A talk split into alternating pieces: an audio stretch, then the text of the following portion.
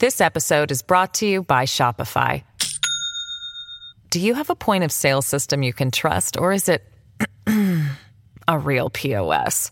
You need Shopify for retail. From accepting payments to managing inventory, Shopify POS has everything you need to sell in person.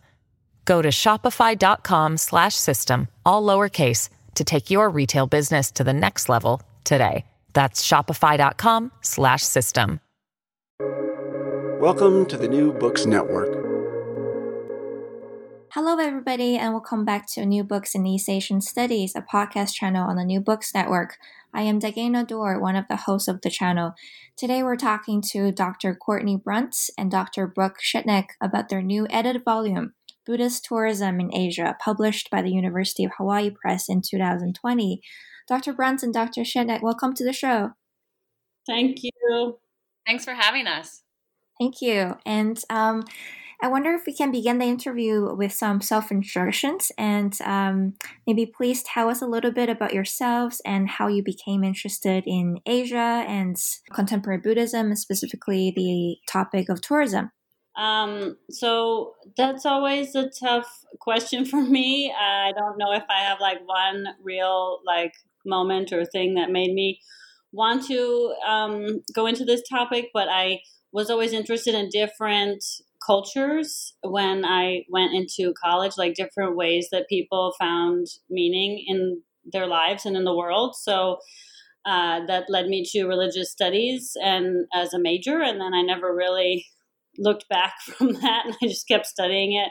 And I took a, a kind of winding path to Southeast Asia through Japan, where I was uh, teaching English and, and thinking about studying there a bit before I uh, went to grad school and, and uh, decided on Thailand and took my first initial research trips there and could really see a lot of um, interesting research topics just with the different kinds of material culture there and practices and, and everything that was going on there. I could see a lot of um, a lot of interesting themes uh, for for me that I would be really interested in. So I wrote my first um, book and dissertation and research project on international meditation centers in in Thailand, and then um, from there I just kind of could see Buddhist tourism um, more broadly as I uh, lived in lived in Chiang Mai um, for about eight years. I moved to Thailand actually after I got a Fulbright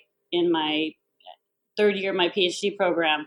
And then I never really moved back to the US until I got my current position in at Rhodes College in 2017. So living there, um, I was really able to, and, and teaching there and teaching a study abroad program there, I was really able to see like on the ground the effects of tourism and i was able to really um, understand contemporary Buddhism and uh, kind of align my skills and interests with that while uh, while while being there.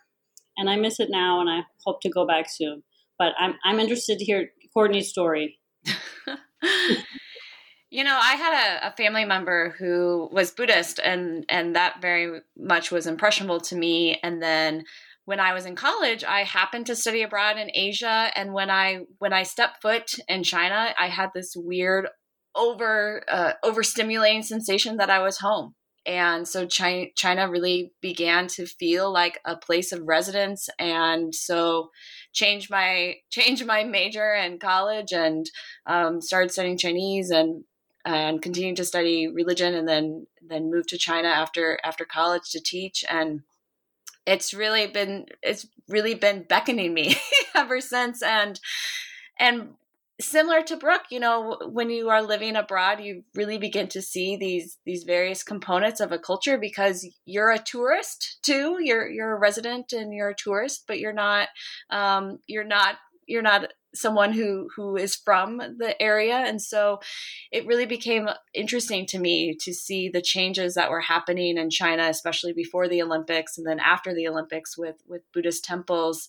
And so now in my current position um, at Doane University where I'm uh, assistant professor of Asian religions I've been taking students on study abroad and, and still really thinking about these questions of what does it mean for Buddhists to engage in tourism and just the ongoing innovations and translations of, of Buddhists today to to remain relevant to young folks um, with with all these changing circumstances. Thank you for sharing that, uh, both of you, and I hope it will be safer for all of us to go back to our fields once again. Um, so, before we jump into the book, uh, please tell us a little bit about how this book project began. Um, so, what inspired you to invite all these scholars to participate in this edit volume on tourism in, and Buddhism?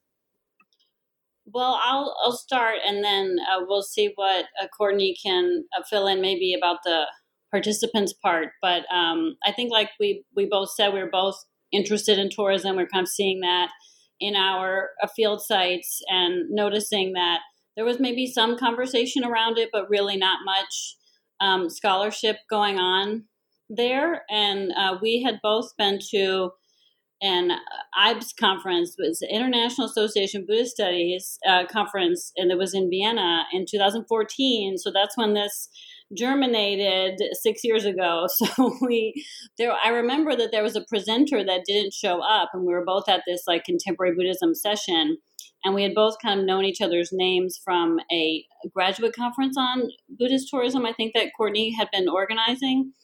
And so we left that panel and we kind of found each other and started talking and comparing our research. And then when I returned home, I sent her an article that I wrote about um, international meditation centers and tourism in Thailand, and and I said, you know, I have the idea. Maybe we should try and work on something to do with this, like like an edited volume. And she wrote back saying she had had the same idea.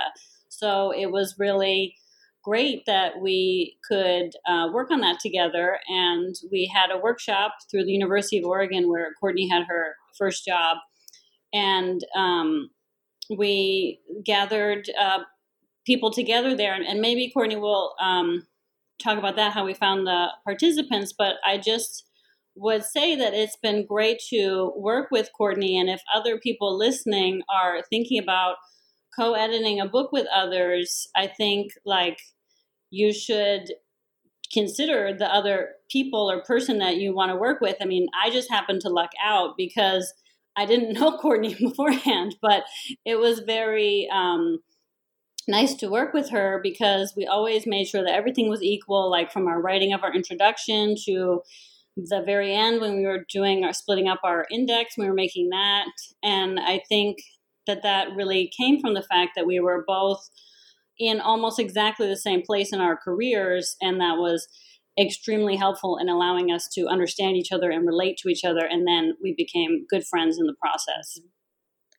You just had to bring up the index. That's what a painful process.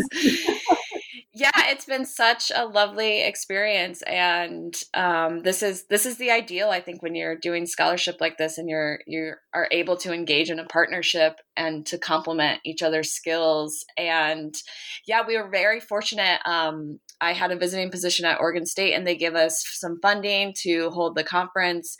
And having a book off of a workshop, I think Brooke would agree, really really helped because we created those interpersonal relationships with our authors as well. And so having that shared experience, um, they had kind of gone on a pilgrimage, right, in that sense of coming to Corvallis. And so that really, I think, helped create these relationships, which helps with the writing process. Um, so Oregon State, for, uh, fortunately, gave us some funding um, to help with the conference. And then we also received funding from the Association for Asian Studies. Um, so we need to recognize them as well. And we uh, both Brooke and I kind of made a list of our ideal writers and we invited those folks to come to to Corvallis. And then for the edited volume as well we also put out a call for additional um, potential authors as well. Yeah great. I'll just add that you know to work with um, we like complemented each other really well because i knew some people in Southeast Asia, a little bit in South Asia, and then Courtney knew all the people in East Asia. And these people, you know, now are part of my network, and I never really knew them before, but and I wouldn't have had access to this kind of scholarship of Mahayana Buddhism otherwise. Yeah, thank you. And um, yeah, this is a really welcomed addition to the growing scholarship on Buddhist tourism, uh, specifically in contemporary Asia.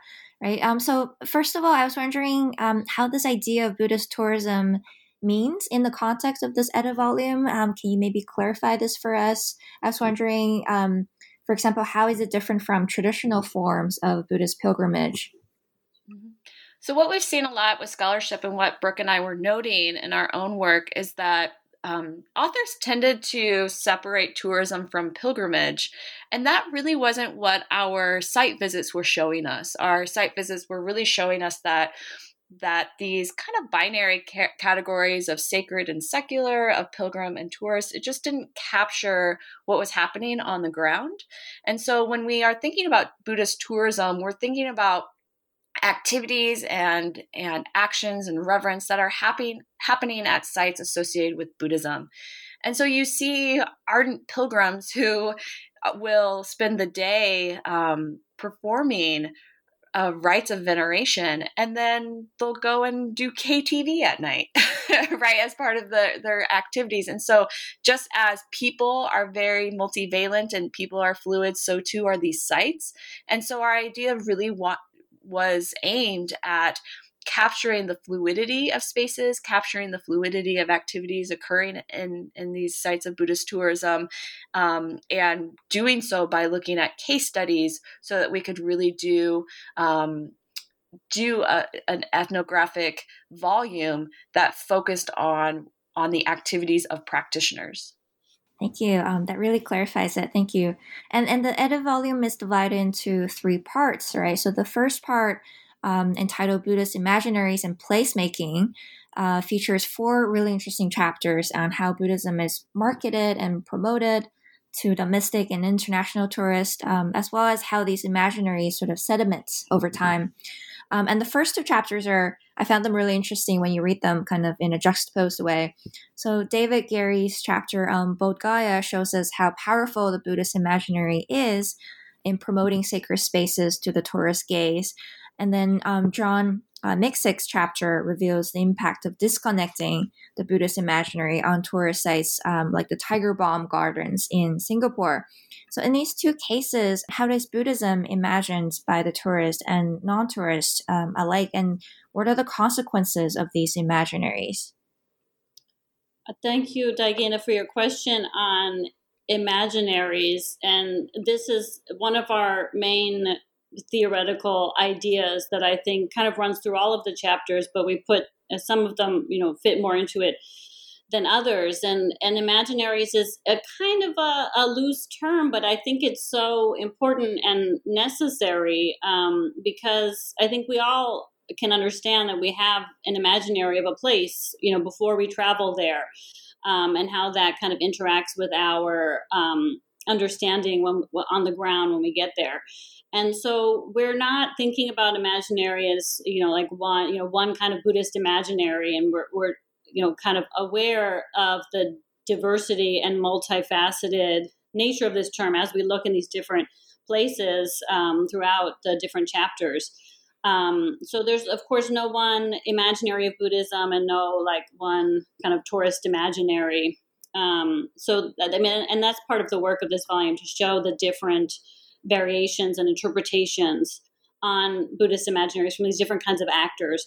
And so I'll try to represent the arguments of the of the authors of these chapters, but uh, I, will try and do as best I can. I wish they were all here to talk about it, but I, I guess that'll be really difficult for scheduling reasons. So i am just going to try my best. That um, uh, David Geary's chapter on um, the imaginary of peace is really it is really interesting to um, juxtapose uh, with the, with the following chapter, like Diana said, because um, he is talking about like the imaginary of peace is so kind of like vague and diffuse in a way, um, but I think that you know that's a kind of a resonant imaginary with many uh, people, especially those who don't know much about Buddhism. You know, the Buddha sitting in his meditation pose and kind of meditation in peace is the kind of one of one of the dominant um, images that in Bodh Gaya in India that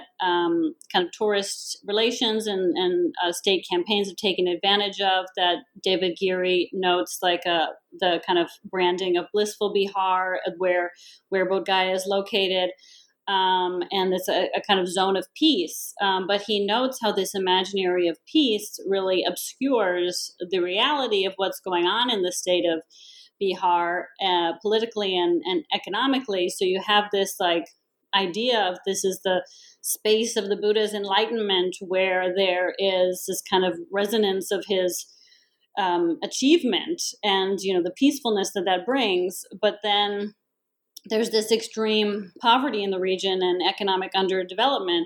And so um, Geary really explores this contrast uh, really deeply uh, between these Buddhist imaginaries and ideals, and then the on the ground political and economic causes and conditions in the area.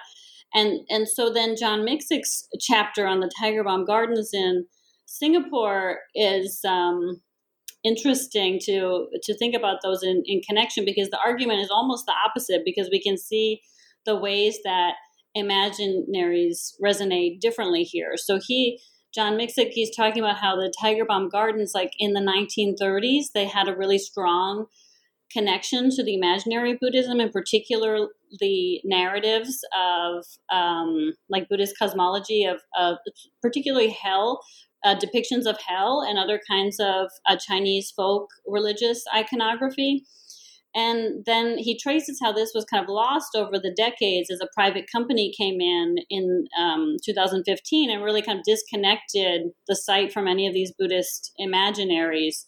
And this um, was not successful in terms of revenue or, or tourist numbers. And so Miksic believes that if that connection to Buddhist cosmology, if we have that kind of specific uh, imaginary of the hell realms, and, and with that comes the motivation to follow Buddhist morality, then that he thinks that the Tiger Balm Gardens could be uh, more more successful with with the use of that imaginary. And since it has lost that imaginary, there's nothing really like specific tying it to anything within you know interesting within the tourist gaze anymore. So from these both chapters we have like comparing the diffuse imaginary of peace in Bodh Gaya with the more specific imaginary of the buddhist cosmology that was uh, previously on display in the tiger balm gardens. Um, so we have like the specific imaginary that is uh, crucial in making a place distinctive and then in the other the kind of more vague imaginary of peace that obscures a lot of the realities that are going on. Yeah, it's really fascinating. And um, these tourist gaze, right, these imaginaries also make places, right? Um, so the other two chapters of part one addresses the issues of placemaking, uh, which also really reflect these kinds of associated imaginaries. And and Dr. Schedneck, um, in your chapter, right, you talk about how frequent tourism actually influence how Buddhism is presented and also practiced uh, in Chiang Mai temples in Thailand. So my question is, what kind of relationship um, do the Chiang Mai Buddhists have with the tourist? And you also point out really interestingly that um, there seems to be some divergent views between monks and uh, lay Thai Buddhists with regard to tourism. Can you tell us more about this? Mm-hmm. Yeah, I'll take on this question about my own my own chapter, and then and then we'll hear from Courtney soon.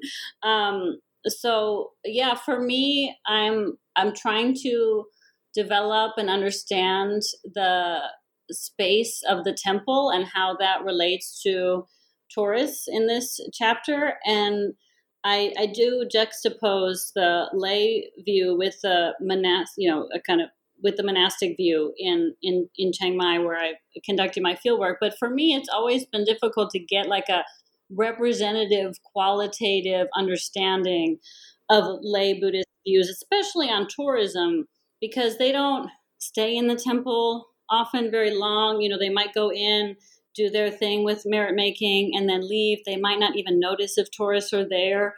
Um, they're not really like paying attention to it unless, you know, they might notice if a, you know, there's a foreign monk or if there's like a tourist that's acting like really, you know, appropriately and like respectfully, or there's a, a tourist acting really inappropriately. So I, I had to rely on kind of some media moments uh, when Thai Buddhists were shocked and outraged, as the commentary goes in the um, Thai and English media about this. Um, when Thai tourists, uh, when when Thai Buddhists look at the the tourists' um, actions and they kind of uh, decide that they're inappropriate and that they kind of take away from the sacredness of the place. And it also kind of takes away from the lay Buddhists, you know, understanding of the place and, and uh, as a sacred place and also their kind of ownership over the over the nature of the place. So, I mean, in none of the cases, in none of the chapters have we seen anything like tourists, you know, just taking over and like nobody cares. You know, like there's places that need to be, you know, there needs to be some kind of Buddhism maintained here. Um, even in places that have like a lot of tourists and so that's a kind of like the the kind of worry i think uh, of some of the of the thai buddhists that you know tourists might just not know the ways to behave and um, that could lead to a kind of um, de- desacralization of the place and so thai buddhists have a idea called Kalatesa, and it means that you kind of align your behavior and your appearance to to the place, and so you show your respect and your understanding of the respect for the, of that place that should be respected through your um, actions. And so I look at moments like um, tourists doing yoga in you know inappropriate outfits, touching each other. Um, with like the stupas in the background as a, as a kind of nice photo or um, a person wearing beach attire to the to the temple and so thai buddhists you know kind of get upset about this because uh, of, the reasons I stated before. But for monks, it's a lot different because they live in the temples and they can see a different side to the tourist. They're not just looking at the kind of bad moments um, or you know only only the good moments. They can kind of see the the medium where there's tourists who are respectful of the place and they're basically curious and interested in what's going on and, and want to know more. And so I look at the different kinds of cultural exchange programs that uh, student monks in particular have set up so that they can answer tourist questions, be in dialogue with them, teach them a little bit about Buddhism and the monastic life. And so they think of it as a way to let tourism, to let um, tourism as a way to let Buddhism spread, uh, rather than um, being as concerned with defacing the sacredness of the temple. Thank you. Yeah, it's a really fascinating chapter to read. And and the other chapter in part one, written by Justin uh, Ritzinger, we're presented with a really interesting kind of situation of contestation over Buddhist placemaking, right? So the competition between Mount Xuedou and Mount Fanjing um, to become the next true home uh, for Maitreya, the, the future Buddha, and thus the fifth sacred mountain in China. Um, so here, Ritzinger argues that Buddhist placemaking rests not only on the public imaginary of what Buddhist places should be or its sort of uh, spiritual efficacy, but also on more pragmatic considerations. Uh, so tell us more about the processes of marketing Maitreya, the term used uh, in this chapter, what factors go into the creation of a sacred place uh, in contemporary China, for example? Yeah, so Justin's chapter is really lovely. It, it points to to the idea that historically sites were they were sacred and they were famous because they had ling They had this numinous power. Um, perhaps pilgrims had an image of the resident uh, bodhisattva that w- that was there, and this this sparked pilgrimage. But what we have in contemporary China is, is an interesting coming together of various forms of capital. And this is what his chapter does so nicely is by comparing these two sites and really seeing how they are both claiming um, their location to be the authentic home of Maitreya, we begin to see how important social, economic, and cultural capital play um, into this. And so sometimes that's historical right? Sometimes sites are going to to get cultural capital from from the historical connections between maitreya and the location. But it, what's also really important important that he points out is the social capital. Um, and a lot of this will come from the social networks that that are part of that mountain um, the role of spectacle. So he talks quite a bit about the the colossal images of, of, of the buddha that are that are created there of, of maitreya buddha that are created there. So Xuedou's grand buddha um, holds advantage for that site because it's it's a spectacle and it's a symbol that very much represents Maitreya, that represents um, a recognizable form. And if you have an unrecognizable form, then that is actually potentially going to hurt the social capital that you gain. And so, really, what we see with his chapter is that sites in contemporary China are competing with each other. Um, that there, we have a, large set of, of Chinese citizens who are mobile, who are able to be tourists, and it's really up to the site to draw them in. And history isn't always enough to to be the reason um, why why they come. So Xuedou does have advantages um, that come from history, but really what he argues is that that Xuedou has advantages because um, there has been a skill set with with with the residents there that have been woven into the site into into these currents of, of contemporary Chinese culture and Maitreya as a symbol as being represented in this in this colossal image has really helped associate um, the idea associate the mountain with the idea that this is this is truly um, Maitreya's form and location. Um, Fanjing does as well. You know, the the official claim is that the mountain is the sanctuary of Maitreya's true form. But by comparing the two, what we begin to see is that um, it's really important that that there is a connection with with local government officials. There is a connection between a site and other forms of tourism such as things like ecotourism. And really what he argues is that at mount fanjing the cultural products are less effectively marketed. And so really what's seen in this chapter is the understanding that for a site to be successful um, in, in China today as a location for Buddhist tourism, it's not just the numinous power that's present, but it really is coming down to the disparity in cultural and economic capital that's going to be compounded with differences in social capital. This episode is brought to you by Shopify. Do you have a point of sale system you can trust, or is it a real POS. You need Shopify for retail. From accepting payments to managing inventory, Shopify POS has everything you need to sell in person. Go to shopify.com/system all lowercase to take your retail business to the next level today. That's shopify.com/system. Thank you. And speaking of secular uh, entities and secular powers, right? Uh, this is sort of the focus in uh, part two of the book um, entitled "Secularizing the Sacred." So here, um, it reveals interestingly that Buddhist tourism actually tend to create alliances with secular forces as strategies to promote um, their traditions and sacred sites. So here, John Marston's chapter on Cambodian pilgrimage groups in India and Sri Lanka covers this alliance um, between the Cambodian pilgrims and their tourist companies. And then uh, Matthew True's chapter shows this alliance between Angkor Wat and its surrounding non Buddhist spaces. Um, so, what's really interesting in these two chapters is sort of the overlapping imaginaries of Buddhist space imagined by um, the international Buddhist tourists, the Buddhist sites themselves, um, and also participating in secular entities.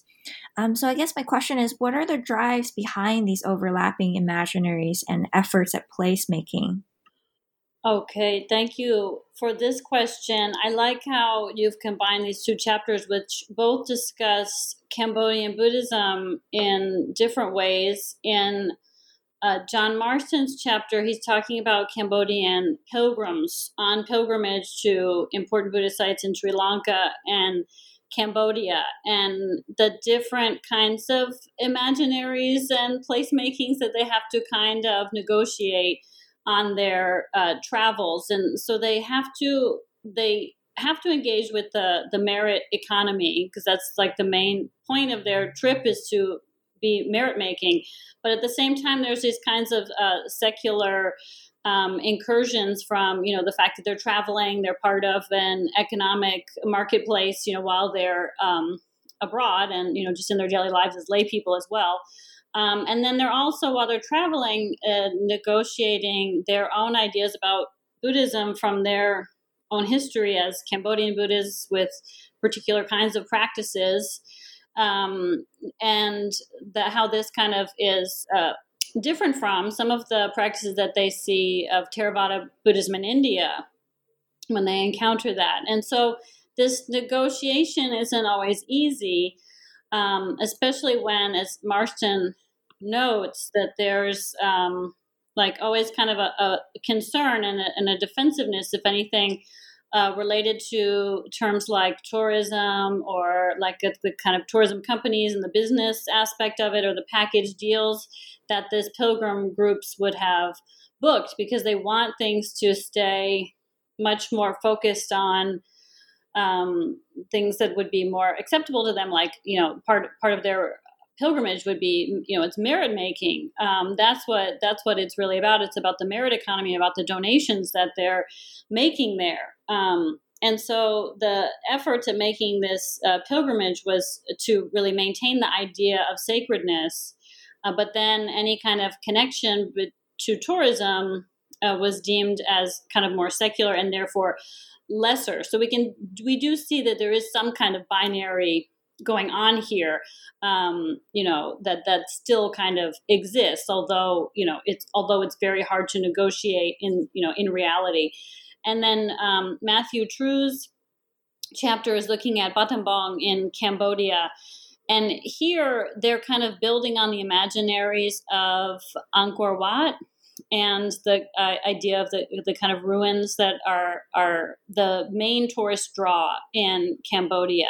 But in Battambang, they don't really have this kind of ruin, so they're kind of banking on the tourists' uh, temple fatigue, which I didn't know was a real thing, but uh, he references it as, as a real thing among tourists, and I just thought it was something that I experienced even myself when I was when I was uh, in in Asia.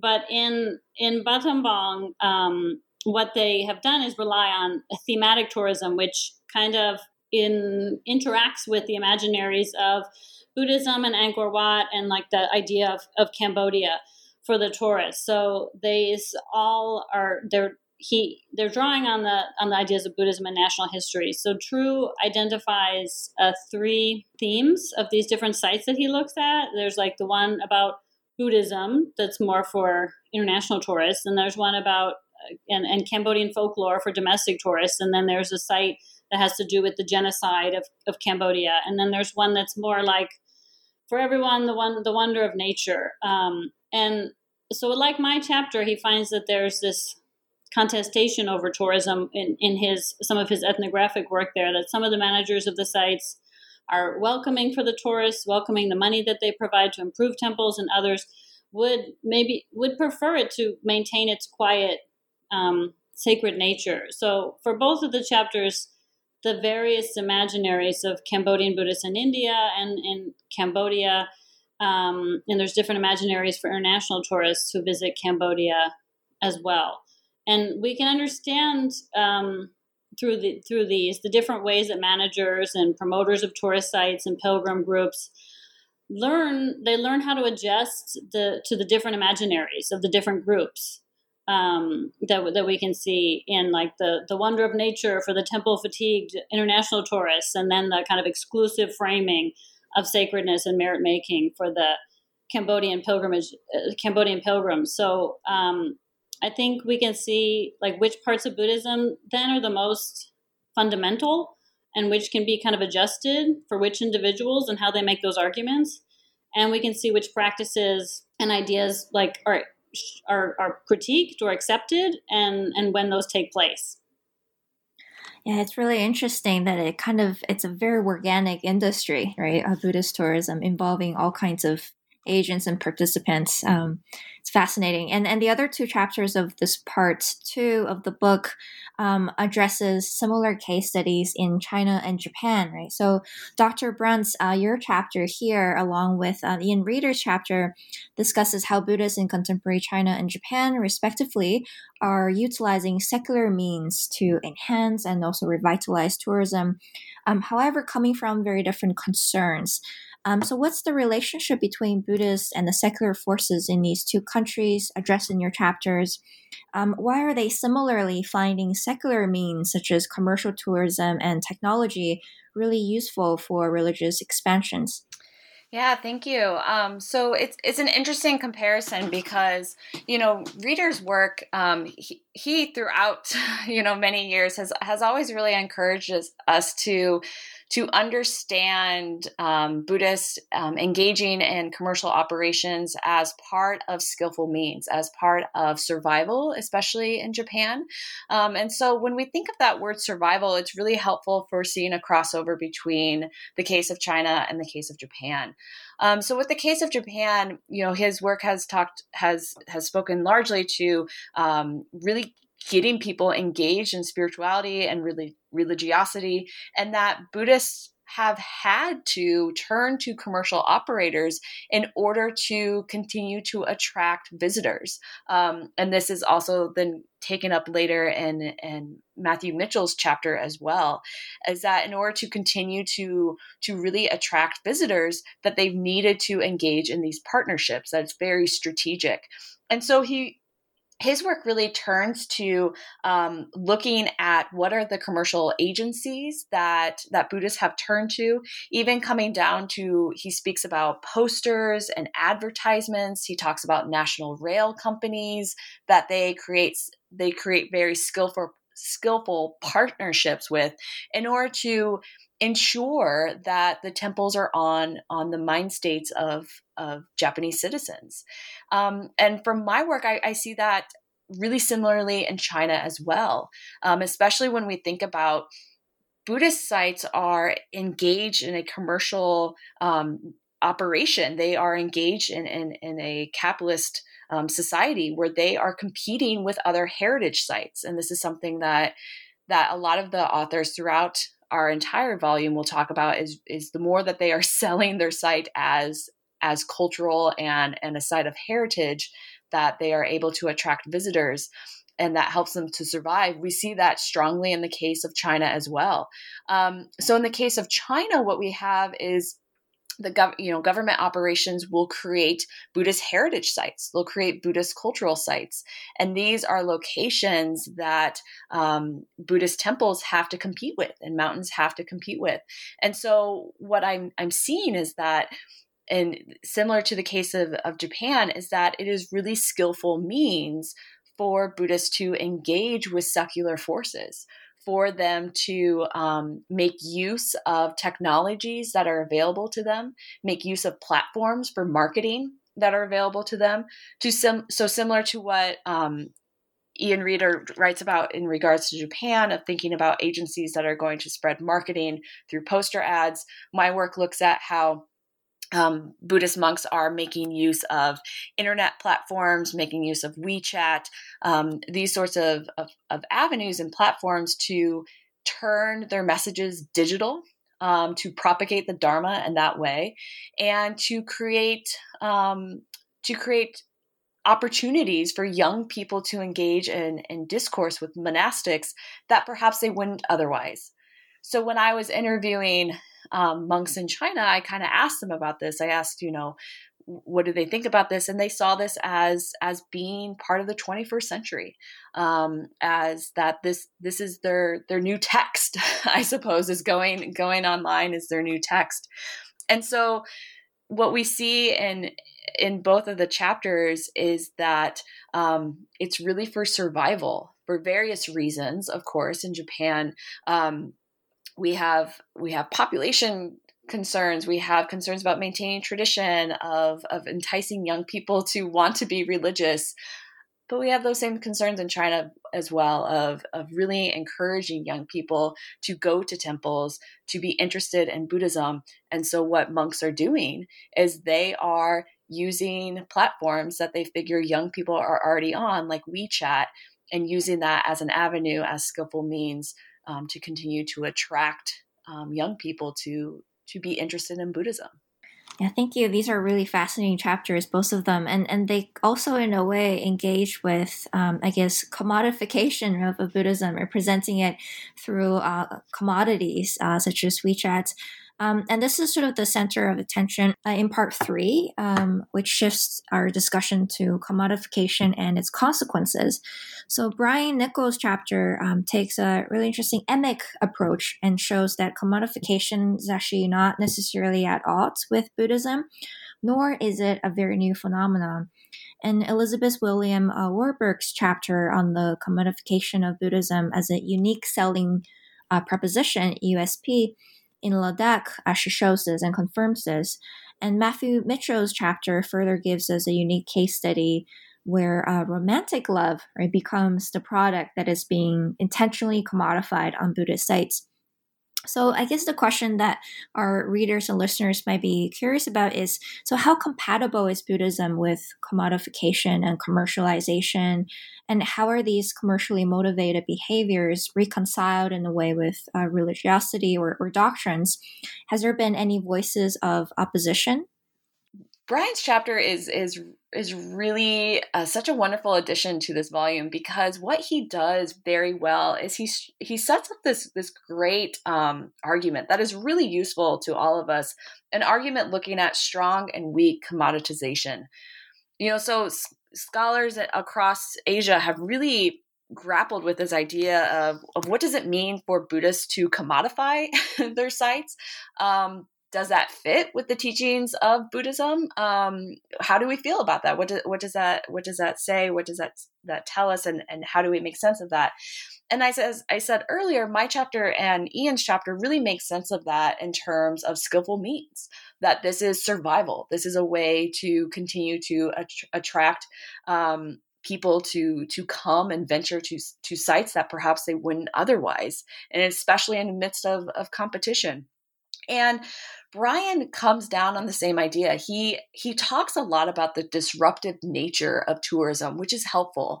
Um, you know, tourists are loud, they're noisy, they disrupt um, activities of meditation that are happening at monasteries. They are sometimes really messy. um, th- what has been encouraging sites to to charge exorbitant fees to get in has been this competition. And so there are these disruptions from tourism that very much um, cause practitioners to question the authenticity of a site um, its relevance and and really whether or not they should they should venture there for spiritual development. And so what brian does very nice very nicely is he points uh, us to thinking about commoditization as strong and weak. So, strong commoditization would be in the form of, of charging a fee to enter into a temple.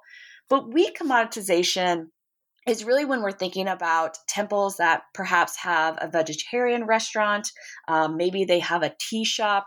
Those are just activities that are supporting the institution.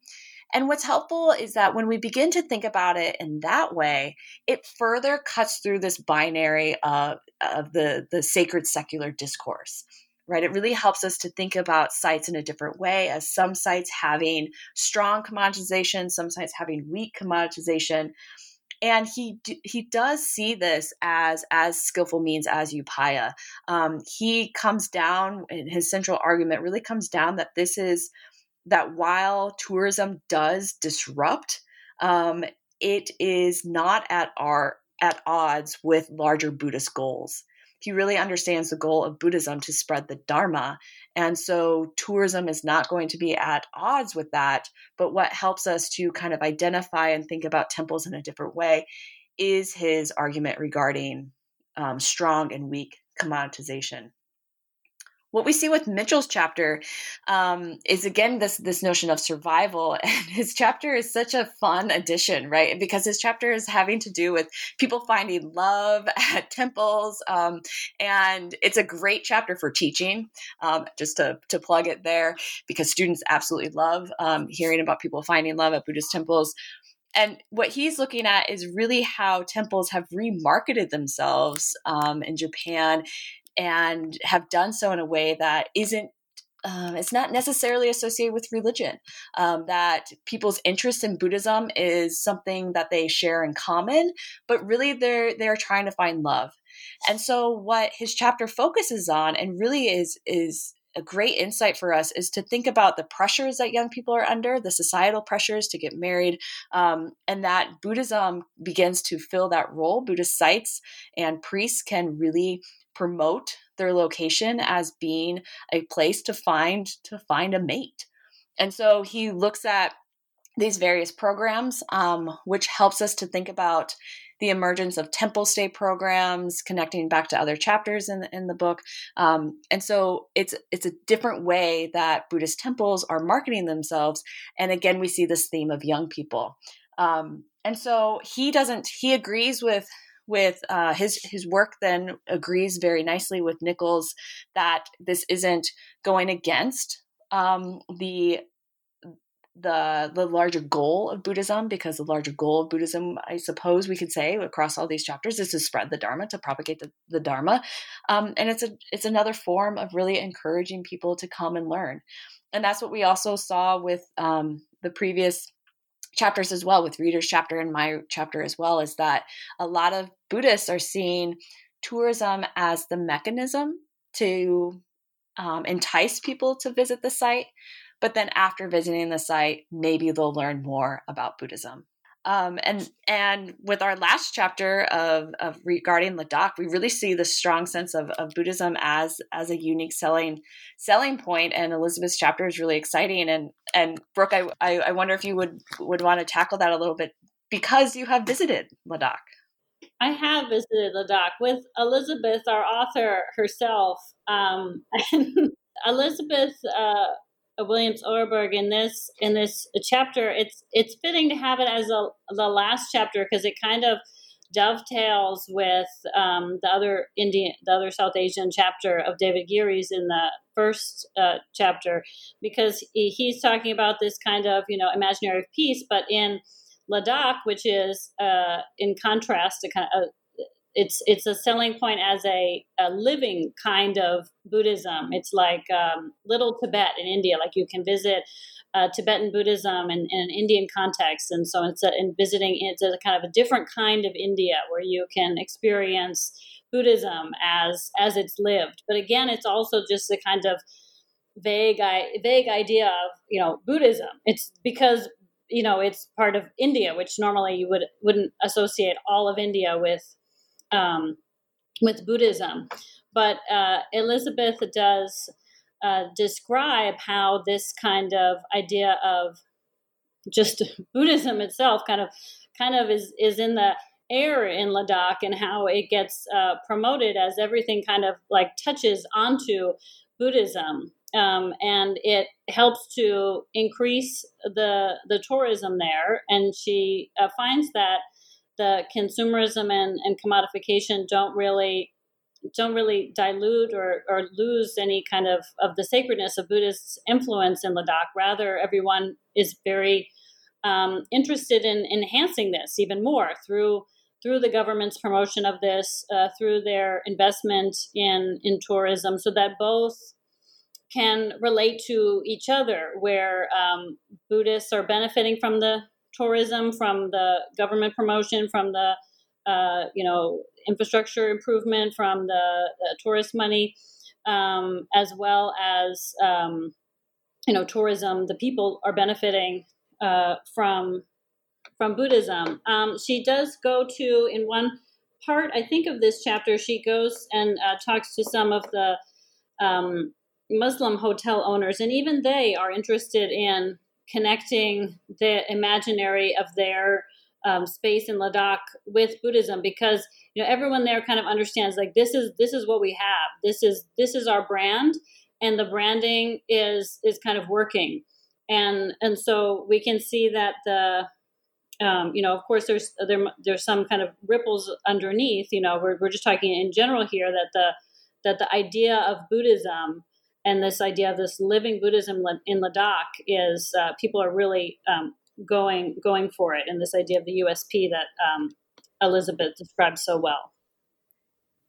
Thank you. Um, I think we've covered uh, most of the chapters, actually, all of the chapters really well already. And uh, I have one more question that's sort of um, I was wondering, like, what are the effects of COVID 19 on Buddhist tourism recently? If we if we know enough um, to say something about this?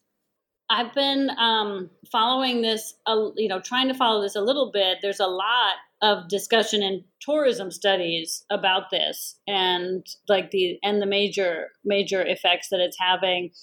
Um, I know in Southeast Asia, it's been a, a, rise in promotion of domestic tourism, especially you know, especially in Thailand, because that's what they have to work with. Um, but of course, like so much of the tourism industry has been lost. Um, monks that I know are have been, um, you know, that are used to talking to tourists and have them as a lot of their um, programs and dialogue partners.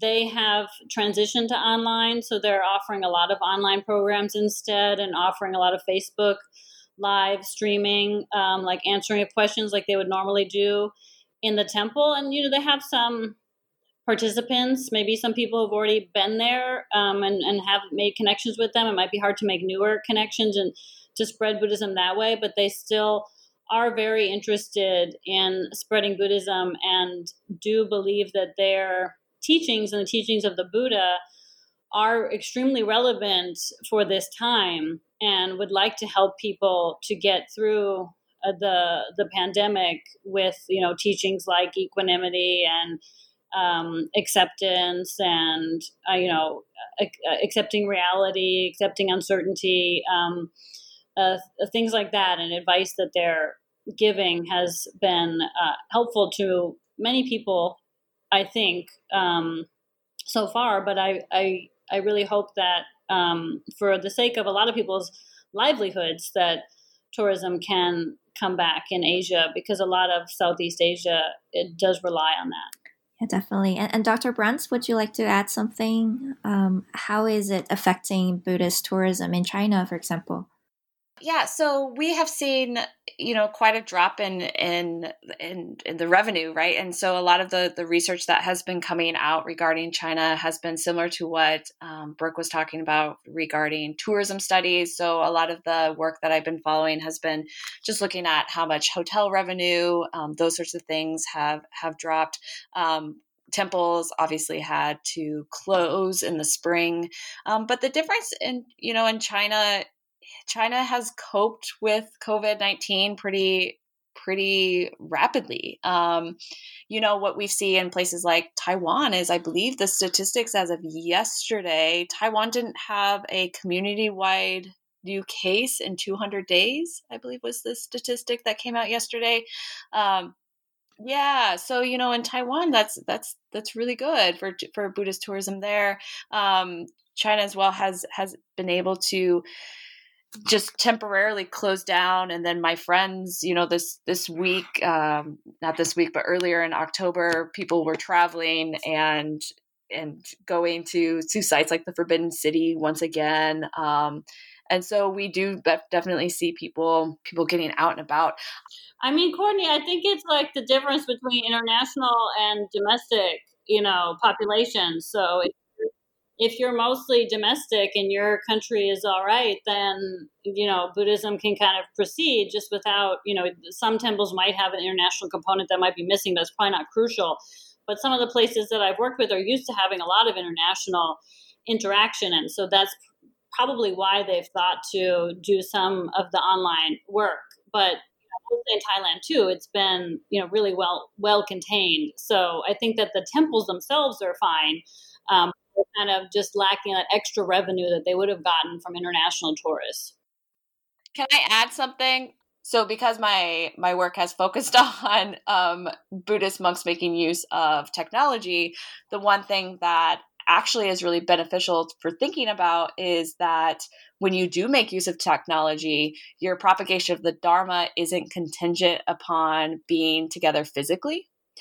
Um, and so they can still spread. So similar to what Brooke was talking about of, of spreading ideas for how to cope with this time, what I also will find on you know the subscriptions that I am part of on the you know from temples in china that i subscribe to on wechat you know they might have a topic that's that has to do with how kindness keeps loneliness at bay these sorts of things right? And so i think in many ways what we might see or you know how to put down distracting thoughts. So what we might see is that buddhists are trying to maintain interest so that when things do can fully open up again that people then are still interested in, in going to buddhist sites and then and then those swarms of tourists will return Thank you so much for for the, for your answers for this question. I know it's a very, a very st- still very recent and new development, still in development. So we'll have to see uh, what are the kind of long lasting impacts that the pandemic will have on on Buddhists everywhere.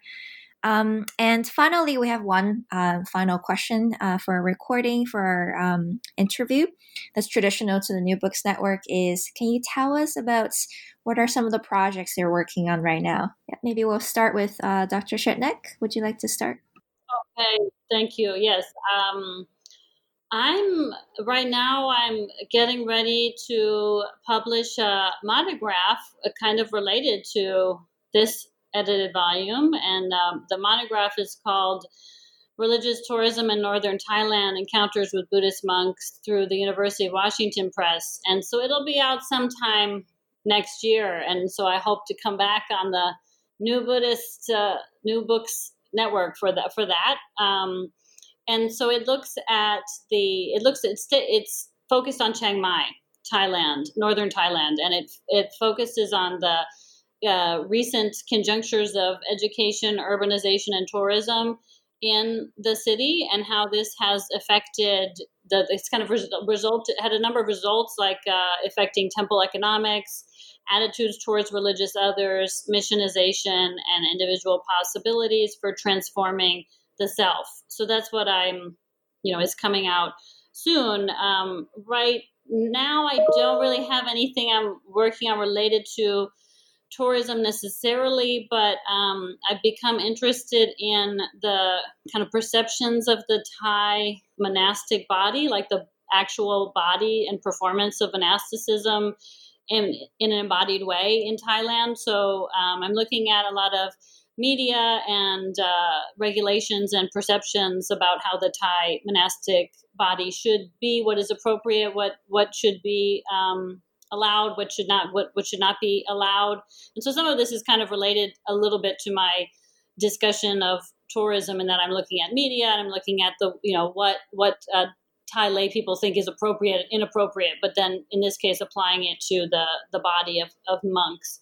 Um, and I'm also uh, writing in, like a kind of introductory book to lived contemporary Theravada Buddhism for Shambhala Press, and that's a little bit more for uh, a general audience, and that's uh, that's really fun to write.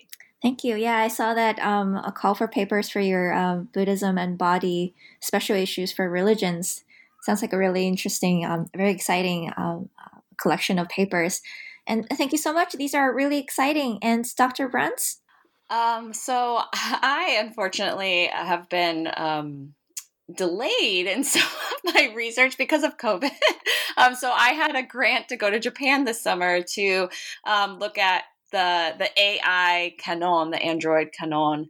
Um, oh, yeah, cool. And so I was going to continue this idea of digitization and use of technology, and then you really go into the realm of looking at AI. So that's been put on hold. Um, and in the meantime, you know, probably many of us have have done. I don't I don't know. Is you know when you can't go when you can't leave and you and you're kind of in your own backyard you begin to think well well how can i transfer some of my some of my research some of my some of my training into into my community and so actually you know what I've been working on right now um, is less academic and much more about community development and work with the community and community engagement, um, which may end up being published in, in, some form of. And so this is kind of thinking about um, about pedagogy, not just in the in the traditional um, four year college classroom, but then also engaging older folks into community. Um, partnerships and development with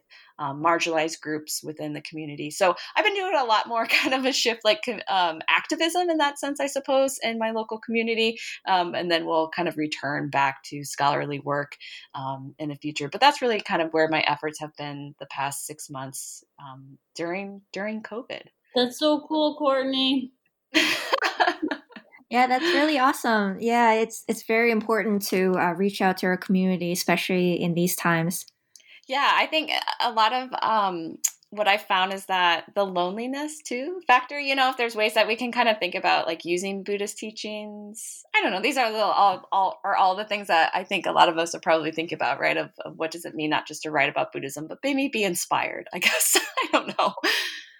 Definitely, definitely. Well, thank you so much for sharing that. Um, and I'm sure I am definitely looking forward to um, your future works. Uh, hopefully, when they're published, you can speak to us again on the New Books Network. but um, thank you so much. I think we've taken up a lot of your time already. Um, again, thank you so much for being on the show um, amidst these really strange times. Thank you so much for inviting us. Thank you, Dagana. All right, until next time.